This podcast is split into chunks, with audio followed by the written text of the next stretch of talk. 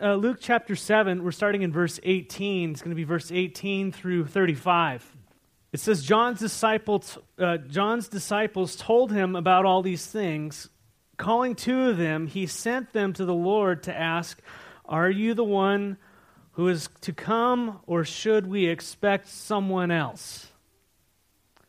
Now, John, in verse 18, there is John the Baptist, and he's been imprisoned by a guy named Herod the Tetrarch. He's the ruler of Judea at the time. And earlier in Luke 3, way back in Luke 3, remember that? A couple years ago? Just kidding. Uh, verse 19, we read about this, and it says in verse 19 of, of Luke 3, it says, But when John rebuked Herod the Tetrarch because of his marriage to Herodias, his brother's wife, and all the other evil things he had done, Herod added this to them all. He locked John up in prison. Matthew's gospel in chapter 14, verses 3 through 5, gives us a little bit more insight into why um, Herod locked up um, uh, John the Baptist. It said, Now Herod had arrested John and bound him and put him in prison because of Herodias, his brother Philip's wife, for John had been saying to him, It's not lawful for you to have her. Herod had stolen his brother's wife, had kind of enticed him away, and then took her as his own wife. And there was a lot of weird incestual stuff going there, too. Uh, but it said after, after John the Baptist called him on the carpet on, this, uh, on that, uh, Herod wanted to kill John, but he was afraid of the people because they considered him a prophet. So, typical politician, I won't kill him, I'll put him in prison. But later on, he did. And so John was in prison for preaching the message of repentance to the governor, not only to the people, but to the governor as well. He wasn't a pleaser of men, and he was imprisoned for it. And because John didn't have a cell phone in prison, because he couldn't, didn't have access to internet, the only way that he had information on the outside world was through his disciples, who would go and tell him what's going on and come back and report to him everything that was going on. And so in today's text in Luke 7, verse 18, it says, John's disciples told him about all these things. Well, what things? The things that Marcus taught on last week.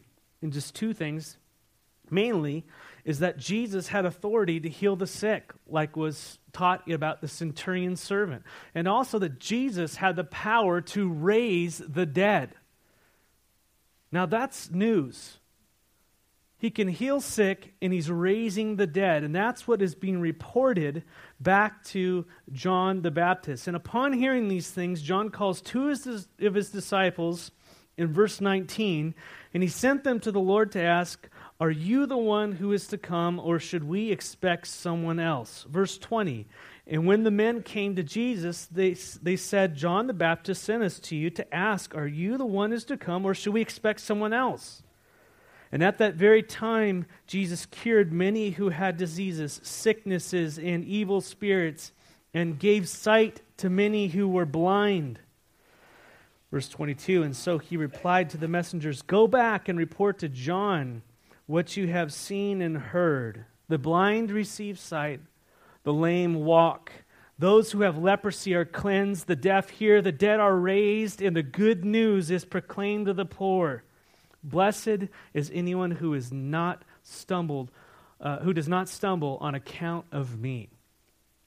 Now, this whole interaction to me is really fascinating um, because it tells me that even the most devout follower of Jesus Christ will experience times of doubt. Even the most devout follower of Jesus Christ is going to experience times of doubt, even when you know what you know what you know. Amen? You know what you know, what you know, what you know. I mean, you know who He is. You've believed it in your heart. You've confessed it with your mouth. You've lived it out. You've followed it out. You've seen Him do things in your life. He's spoken to you. He's done amazing things in your life, and you know that He is Lord. And yet, as you follow Him obediently and faithfully, there will be circumstances in our lives that make us question if Jesus is who he really says he is. How many of you have read the Old Testament? You go, how can you guys do that? You saw him like part the Red Sea. I mean, you saw all these things happen, and yet you go, eh, no, maybe not. It's like we're going, what? And yet it happens to us. Amen?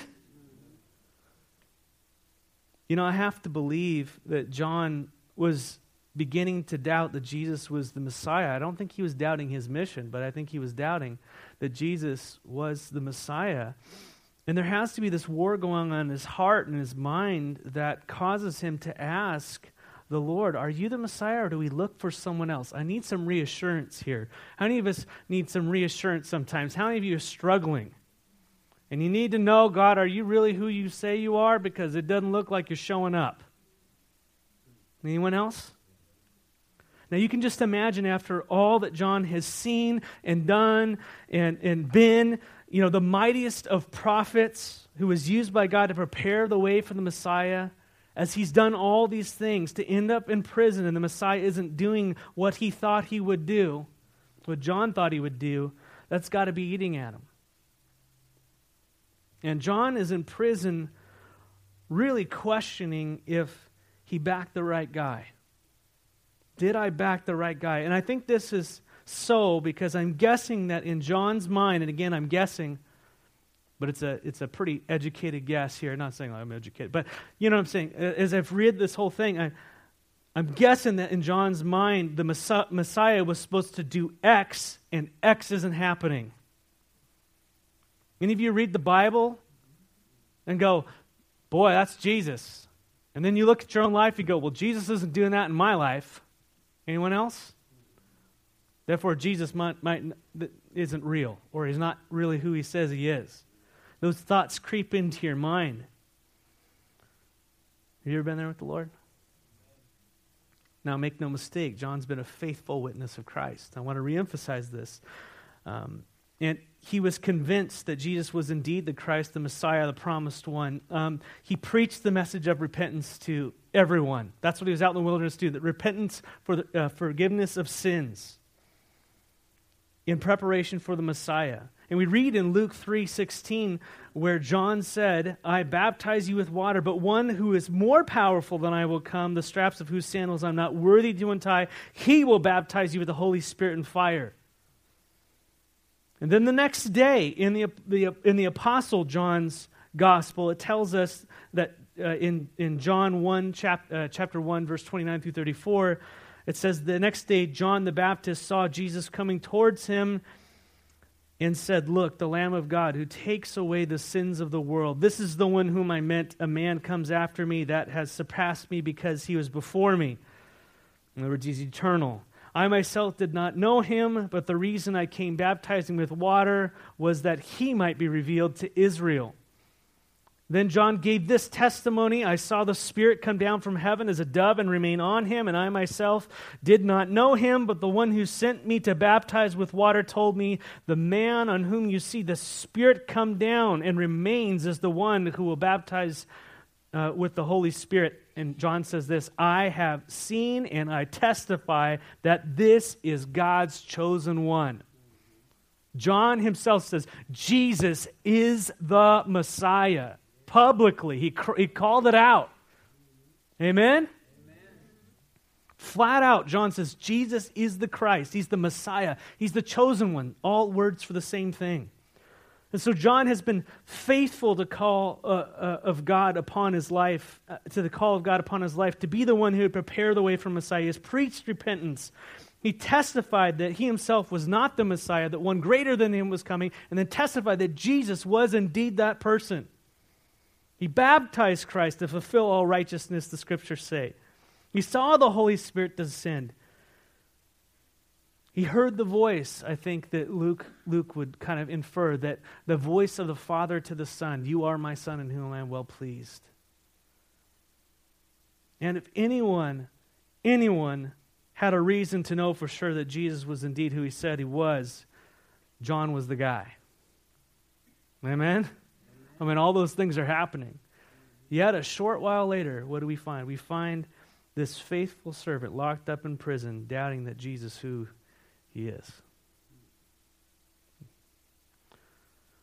And we can only guess as to what really the reason is for John's doubting. And again, I'm telling you, I, am taking the scriptures, I'm reading them from other passages, I'm looking at Jewish history and the mindset and all these types of things. And, and I believe that John's expectation of what the Messiah would do and what was happening were different to what John was experiencing. it seems in general that the Jews, they, they looked at the scriptures, and when they read the Bible, they, they read it according to their need. Anybody else does that? I do. They, look, they read the Bible and they read the prophecies that emphasized the fact that the Messiah would deliver them physically, he would set up his kingdom. And that is absolutely 100% positively true. Just a matter of the timing. and without a doubt, the scriptures, they speak exhaustively of that. And you can read that in First Chronicles, Isaiah, Daniel. I mean, the whole Old Testament speaks of many of those things on and on. I can just imagine John for all his insights and all his understanding and all his Bible study and all the revelation he's received. He's, be- he's still blinded to the fact of what the Messiah's role would be and when that would happen. Isn't that amazing? You ever find that about yourself? I mean, how much the Lord has shown you about himself, and yet you're just, you get frustrated sometimes about who he is.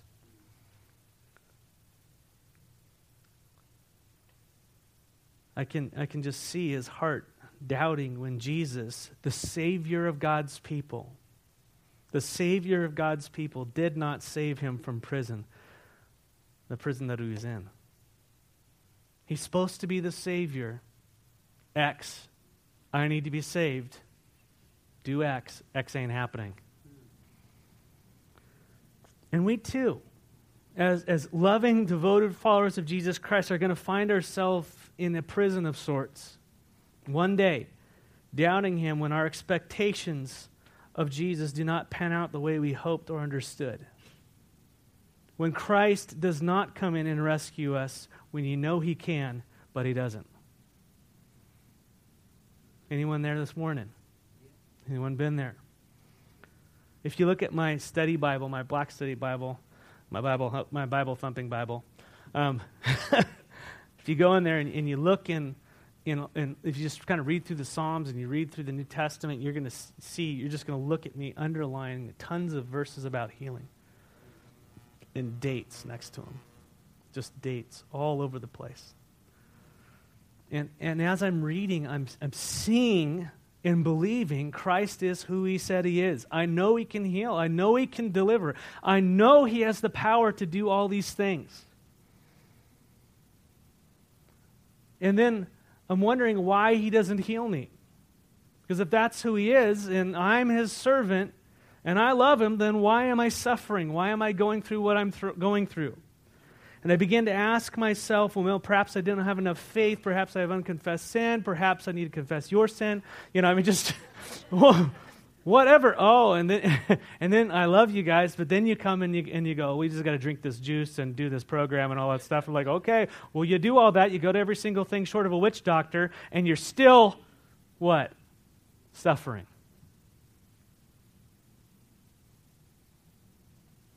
I have all those thoughts. Go through those actions. But then the thought comes even a little further down the road as I'm looking at my own experience God, are you even there? If you love me, why are you letting me suffer? If you love me, why are you letting me suffer? Do you even care? Did you save me just to let me suffer like this? These are questions that your pastor has had.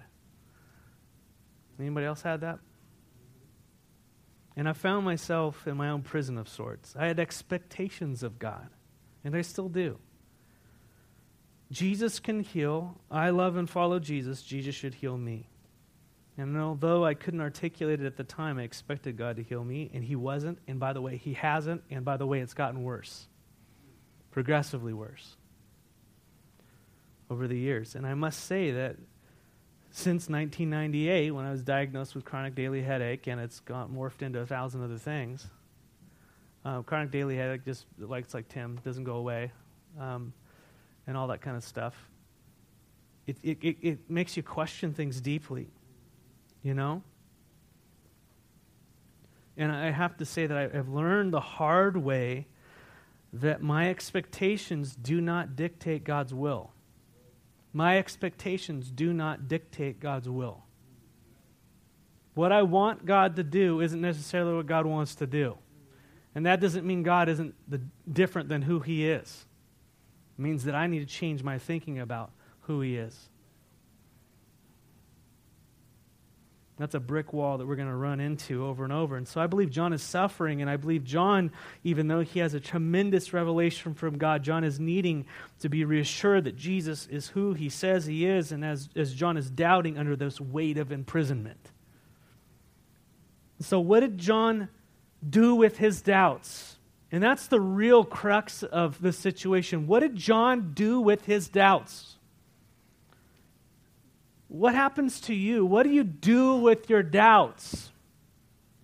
When you doubt. Anybody else doubt sometimes? Yes, we're talking about that. What do you do with it?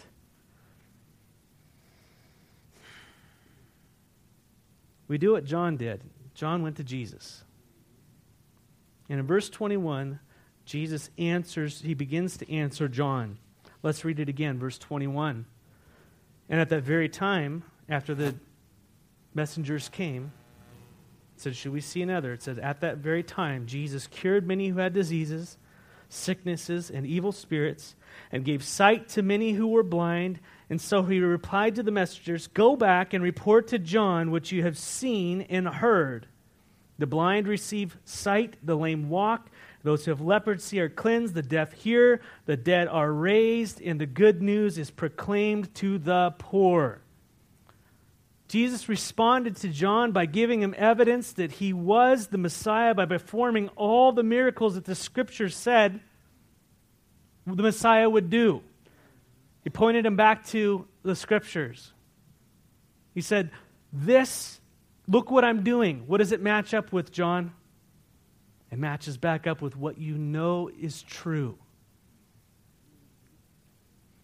Particularly out of the book of Isaiah, there. Those would be the signs of the Messiah. And, you know, sometimes we can't see what God is doing through the bars of our prison cell. That's what I wrote. I was just using, visualizing this. Sometimes we can't see who God really is and what He's doing because our prison cell is so, it's so overshadowing our vision. It's blocking us out. Any of us feel that today? Know that today? And John tells, I mean, Jesus tells John, the one you believed in, declared to be the Messiah way long ago, I'm still him. I'm still working. I'm still doing my Father's will just as you declared I would. And Jesus gives this final message to John in verse 23. He said, Blessed is anyone who does not stumble on account of me. John, don't be stumbled that I'm not doing what you expected me to do. I am doing my Father's will. And that is the lesson the Lord would have us to learn when He chooses not to rescue us from our physical circumstances. Or fill in the blank. Don't be stumbled if it isn't the Father's will to heal or deliver you right now. He still is who He is.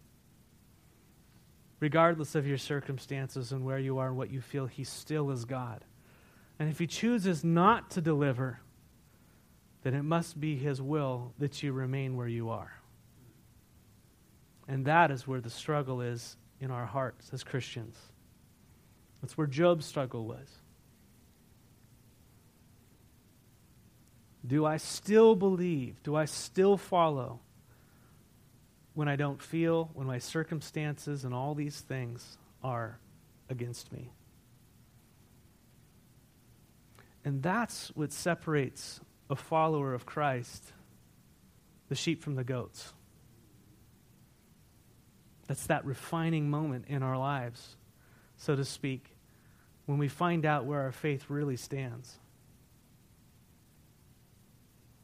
And let me tell you, I've, I've failed in that area. Anybody else? I've failed. But I've also persevered by the grace of God. by the grace of God, emphasized, right? And John went on to be beheaded. Let's close in prayer. I'm just kidding. Uh, it's like, sorry, I had to lighten it up for a second. but he went on to be beheaded. Since when is our Christianity about our comfort?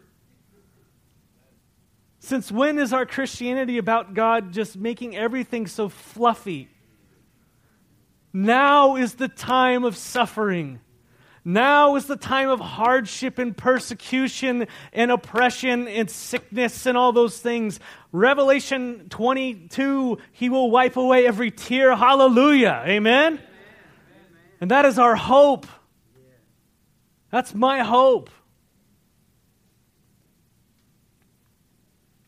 And when we embrace that, instead of doubting and falling away, we find that God will begin to teach us so much through suffering. So much as we identify with Jesus Christ.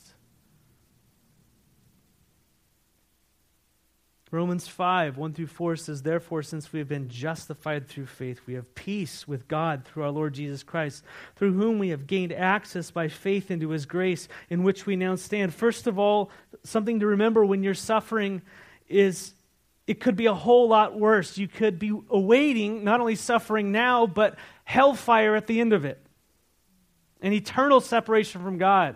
But the truth is that you've been justified by the blood of Jesus Christ. He's taken away your sins through faith in Christ. You have peace with God. You now stand in grace. The wrath of God is not awaiting you if you believe in Christ as Savior. Amen. yeah. That should give you some perspective. Me too. So there's good news. We stand in grace. And we boast in the hope of the glory of God. Not only so, but we also glory in our sufferings. Fill in the word tribulations there. We glory in our tribulations because we know that. Now, this is real church. Suffering produces perseverance, and perseverance produces character, and character, hope.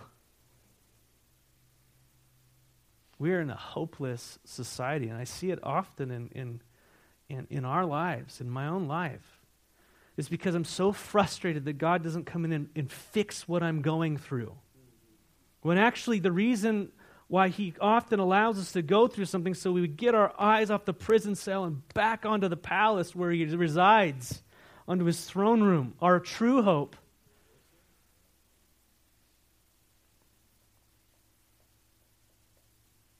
I'm so thankful for my weaknesses. I'm, the Lord has used my weaknesses to teach me to hope in Christ, not in my strength and not in my flesh. He has teaching me. That's still a process, but God has, has been reinforcing the truth to me through suffering. And suffering ultimately produces hope in the heart of a believer if we let it. Hope in the ultimate salvation of our circumstances. Yes, amen. But more so our souls. When we see Him face to face, then our home is truly home. And we've got a new body that reflects that spirit that the Lord's put within us. We're sojourners. It means we're, we're nomads in this life. This is not your permanent dwelling place. So blessed is the one who does not stumble on account of me. Now, because John's messengers addressed Jesus publicly with his doubts, Jesus has to respond publicly about John to clear things up about him, lest people begin to talk smack about John. I love that about the Lord. He defends John publicly. John had doubts. He sends it, Are, are you the one or are we not? And the Lord encouraged him, and John would go on to die, but everybody else heard that conversation. Now Jesus is going to clarify to everybody else. And it says, verse 24 After John's messengers left, Jesus began to speak to the crowd about John. What did you go out in the wilderness to see? A reed swayed in the wind? Someone who's blown around by every wind of doctrine? Does that sound like John? Does it sound like he's unstable in all his ways? We see this momentary uh, bending here, but is that who John really is? And Jesus says, No, man, that guy was like a rock out there. That's not who you went out to see. He wasn't changing his message when times got tough, when the pews got small, or when they started to fight back at them, right? He continued to preach the word. He continued to preach the message God had been faithful to give him. Verse 25 If not, what did you go out to see? A man dressed in fine clothes? No, those who wear expensive clothes and indulge in luxury are in palaces. John wasn't all about the money. He wasn't your televangelist. He wasn't in royalty. He wasn't living in a palace. He wore camel's hair clothes thing. He ate locust and honey. He had probably the vow of the Nazarite, is what was going on with his life. He did not participate in all the luxuries of life. Actually, he lived a life of self denial.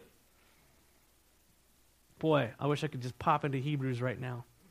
Hebrews 11, go read it about what happened. But John wasn't royalty. But what did you go out to see? A prophet? And Jesus says, Yes, I tell you, more than a prophet. This is the one whom it, about it was written. I will send my messenger ahead of you who will prepare your way before you. Verse 28. I tell you, among those born of women, there is no one greater than John. Man, no one greater than John.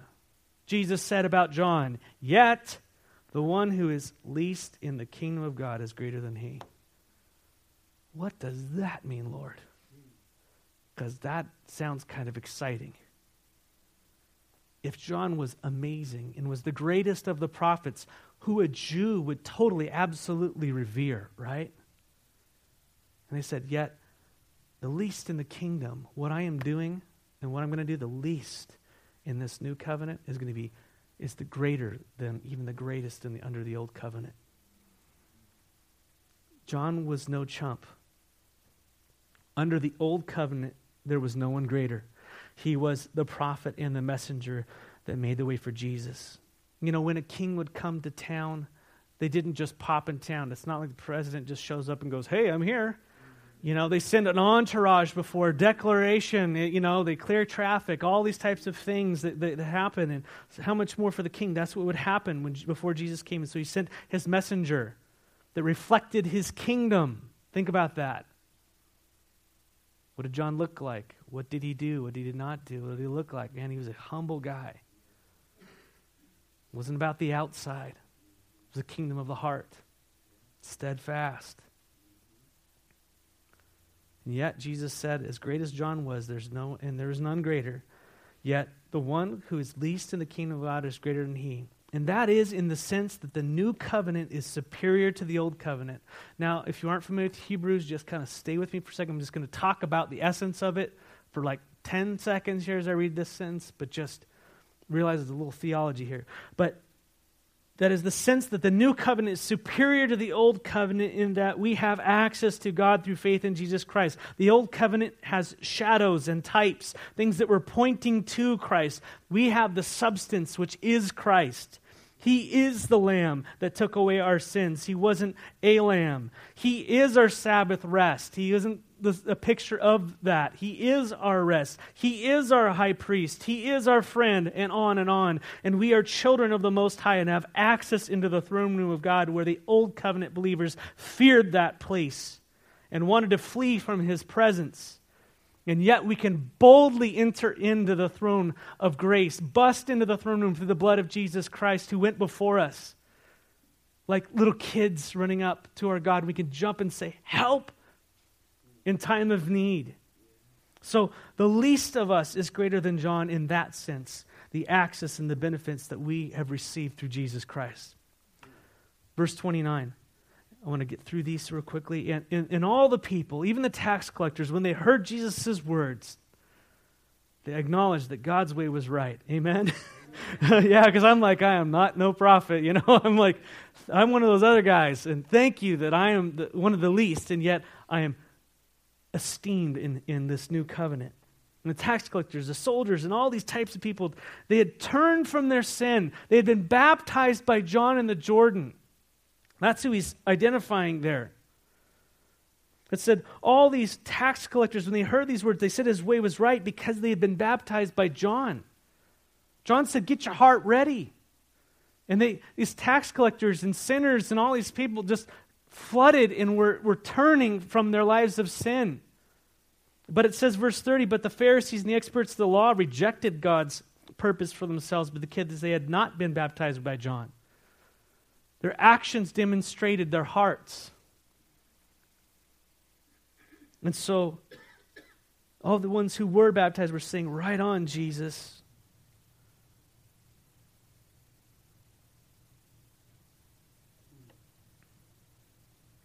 They turned towards God in preparation for Jesus, who would ultimately take away their sins. They're saying, Amen. But the Pharisees who did not repent, it says there in verse 30 that they rejected God's purpose for themselves because they had not been baptized. I think that breaks God's heart. When we reject God's purpose for our lives, they did not repent. They, they rejected John, and then they rejected the message, and they rejected Christ. That's what happens. They were holding on to a works based righteousness.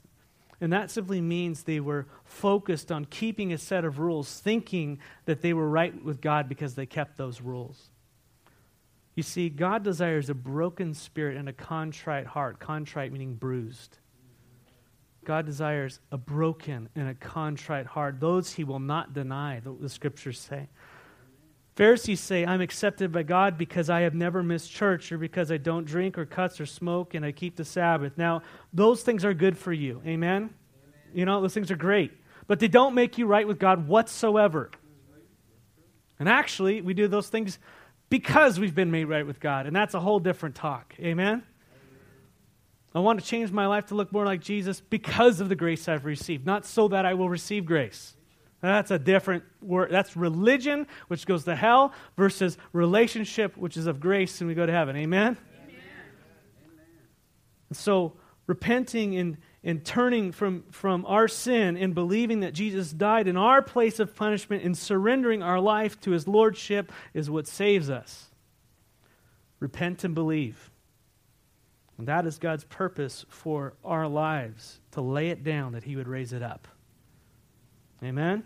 So, in the last few verses here, Jesus stops speaking about John and then he starts addressing everybody else listening. And this is where we're going to close. Verse 31 And Jesus went on to say, To what then can I compare the people of this generation? What are they like? Great question. What is this generation like? And he's talking to the generation, right? He's not like blogging about it and hiding in his apartment. He's, he's, he's flat out telling them, What are you guys like? Verse 32 They are like children sitting in the marketplace and calling out to each other. We played the pipe for you and you did not dance. We sang a dirge and you did not cry. Then he explains what that means. For John the Baptist came neither eating, uh, eating bread nor drinking wine, and you say he has a demon. In verse 34, the Son of Man came eating and drinking, and you say he's a glutton and a drunkard and a friend of tax collectors and sinners. But wisdom is provided by all her children. Let me unpack that for a second, because it's hard to get at least for me. I like what the word uh, the, uh, I like the word John MacArthur used to sum up uh, what Jesus describes this generation to be like brats. That's like straight up. He says you're like a bunch of brats. That's kind of what he said. You can't be satisfied no matter what we do for you.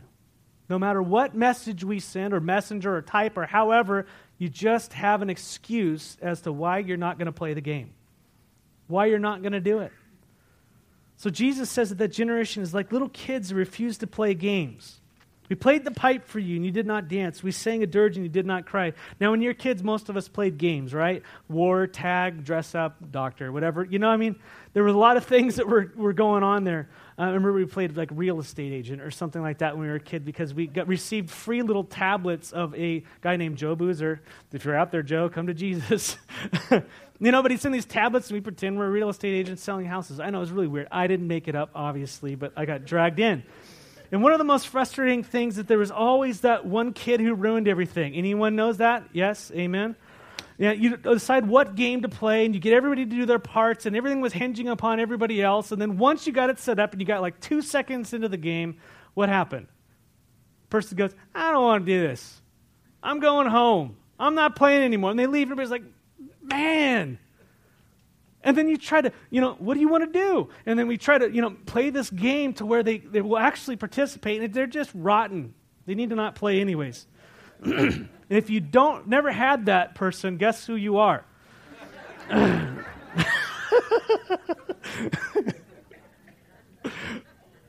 I got to go back to the do not judge game, you know. For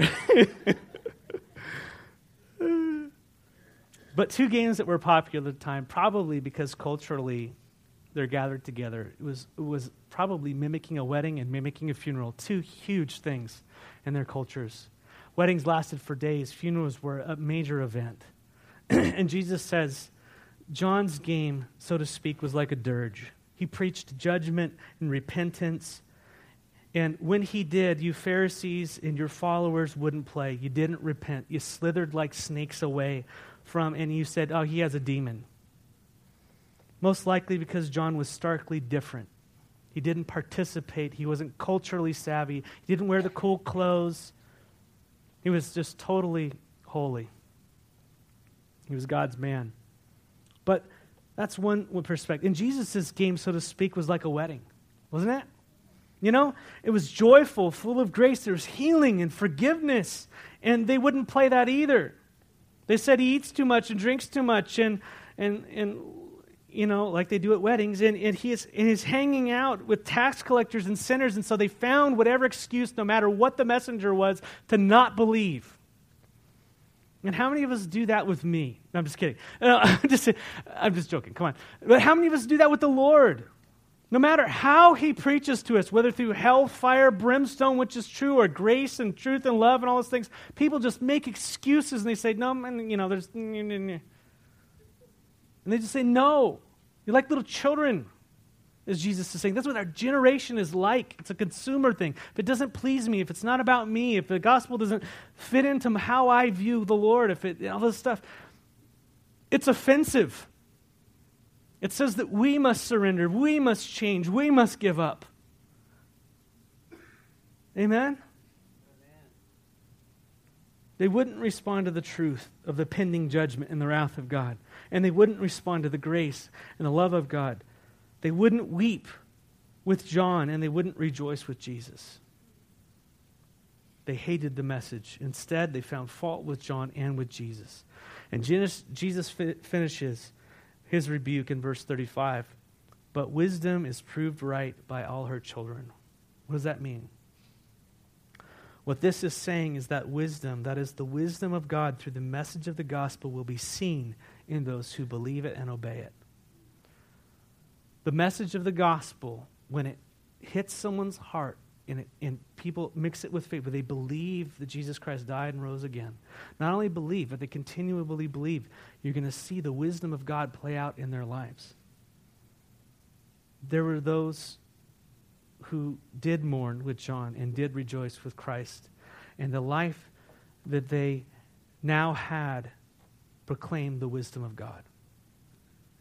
Just think of how stupid we were before we came to the Lord and eh, before He came to us and we surrendered our lives to Jesus. Just think of what the junk that filled our hearts. You know what I mean? The venom that came out of our mouth, and and some of us refused to weep, and some of us refused to dance with the Lord. But eventually, He wooed us, and we did. Amen. Praise the Lord by His grace. And we surrendered our lives to Jesus, the Lordship of Jesus Christ by God's grace. And we were born again. And the life that we now have demonstrates that wisdom the love that we now have for one another and for the Lord. the peace and the joy and the self control and the kindness and all the fruit that's come from Christ living within us. And I know we're, we're in process. But praise the Lord, the wisdom of God. Christ living in us. And perhaps this morning you're sitting here going, I've been like one of those little kids towards God even in your walk with Christ. I've been, the Lord's been speaking to me, and I just have been given excuses of why I'm not going to follow, why I'm not going to listen, why I'm not going to obey. Well, the Lord is long suffering and He's patient and desires that none should perish but all come to repentance. Some of you have never given your hearts to the Lord, and, and today is that day. If you've never done that, man, today is the, the day to surrender. And He is totally willing to do that and to make you brand new as you trust and repent, that means turn from your sin and follow him. But as us for followers of Christ, it is so easy to jump back into, yeah, I don't want to do that. I don't want to weep and I don't want to dance. I just want to do what I want to do. And the thorns have come up and choked the fruitfulness out of your life. Is calling you to turn. It's calling you to dance once again and weep once again with Him. It's calling you to let the Spirit come in and change you as we sang in that last song. Amen? Amen. When His Spirit comes, it brings freedom. And that's what we need is freedom in our hearts. But not a freedom to, to sin, but a freedom to be bro- the shackles broken from our lives and, and to follow that. The Spirit of the Lord once again, where He says, Where you go, I'll go. And I'm yours wholeheartedly. So, church, you know, um, we, we come under the Word of God. We all do, right? I'm not just preaching to you, I'm, it's preaching right back at me. So let the, let the Lord encourage you this morning back to his throne. Don't be like a little child, but be like a son or a daughter of the king, who, when the Lord calls, we follow after him, no matter how difficult, no matter what prison's going on, that we would trust him in our circumstances. And that we begin to look at the scriptures not for what we want him to be, but for who he truly is. And that he would speak to us and that that would change our lives. We'd no longer be complaining about our prison cell, but we'd be rejoicing in the fact that God is who he is, and I trust that he is going to do what he says. And Lord, if this is where you have me, if this is the path you've, you've chosen me to, there must be a reason to it. So glorify yourself through me. Teach me. And let me be a blessing to others in the midst of this. Amen? Amen. Lord, we come before you and your wisdom is not our wisdom. And your ways are not our ways. So, Father, um, we want to thank you for not just giving us a free pass to run around and do whatever we want, Lord, but thank you for allowing us to enter into this, the same suffering that your son did, to identifying with him in this life. That if we identify with him in this life through suffering, we'll, we'll identify him with him on that day in glory. And so, Lord, today is the day where we need to trust. And so, open our eyes, God, to your heart, to your will.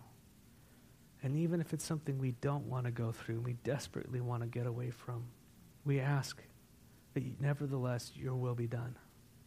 Be glorified. Teach us to trust you. Clarify the motives within our hearts. Purify your church, Lord. We don't want to be um, deceived. And so, Lord, be gentle with us. But yet, Lord, produce that fruit of Jesus Christ within us, however necessary, Lord, whatever means you need to take. So we surrender to you. And We ask that you would rule Christ Community Fellowship, Lord, each one of us, Lord, not the building, the people who are called by your name. And we lift up our brothers and sisters in this city. We ask that they would be in tune to your spirit as they meet together, as they pray to you, as they worship you and seek you in various ways and forms, Lord. That your spirit would refine the bride. That you'd allow us to be in the world but not of it. And we ask that our sweet fragrance, fragrance would go out to the lost and they would see you in us even in the midst of our suffering, Lord, especially in the midst of our suffering, they would see the hope that we have, the sure hope. And so we ask that you would do this work within your church to your name and your glory alone. In the name of Jesus, we pray, Father. Amen.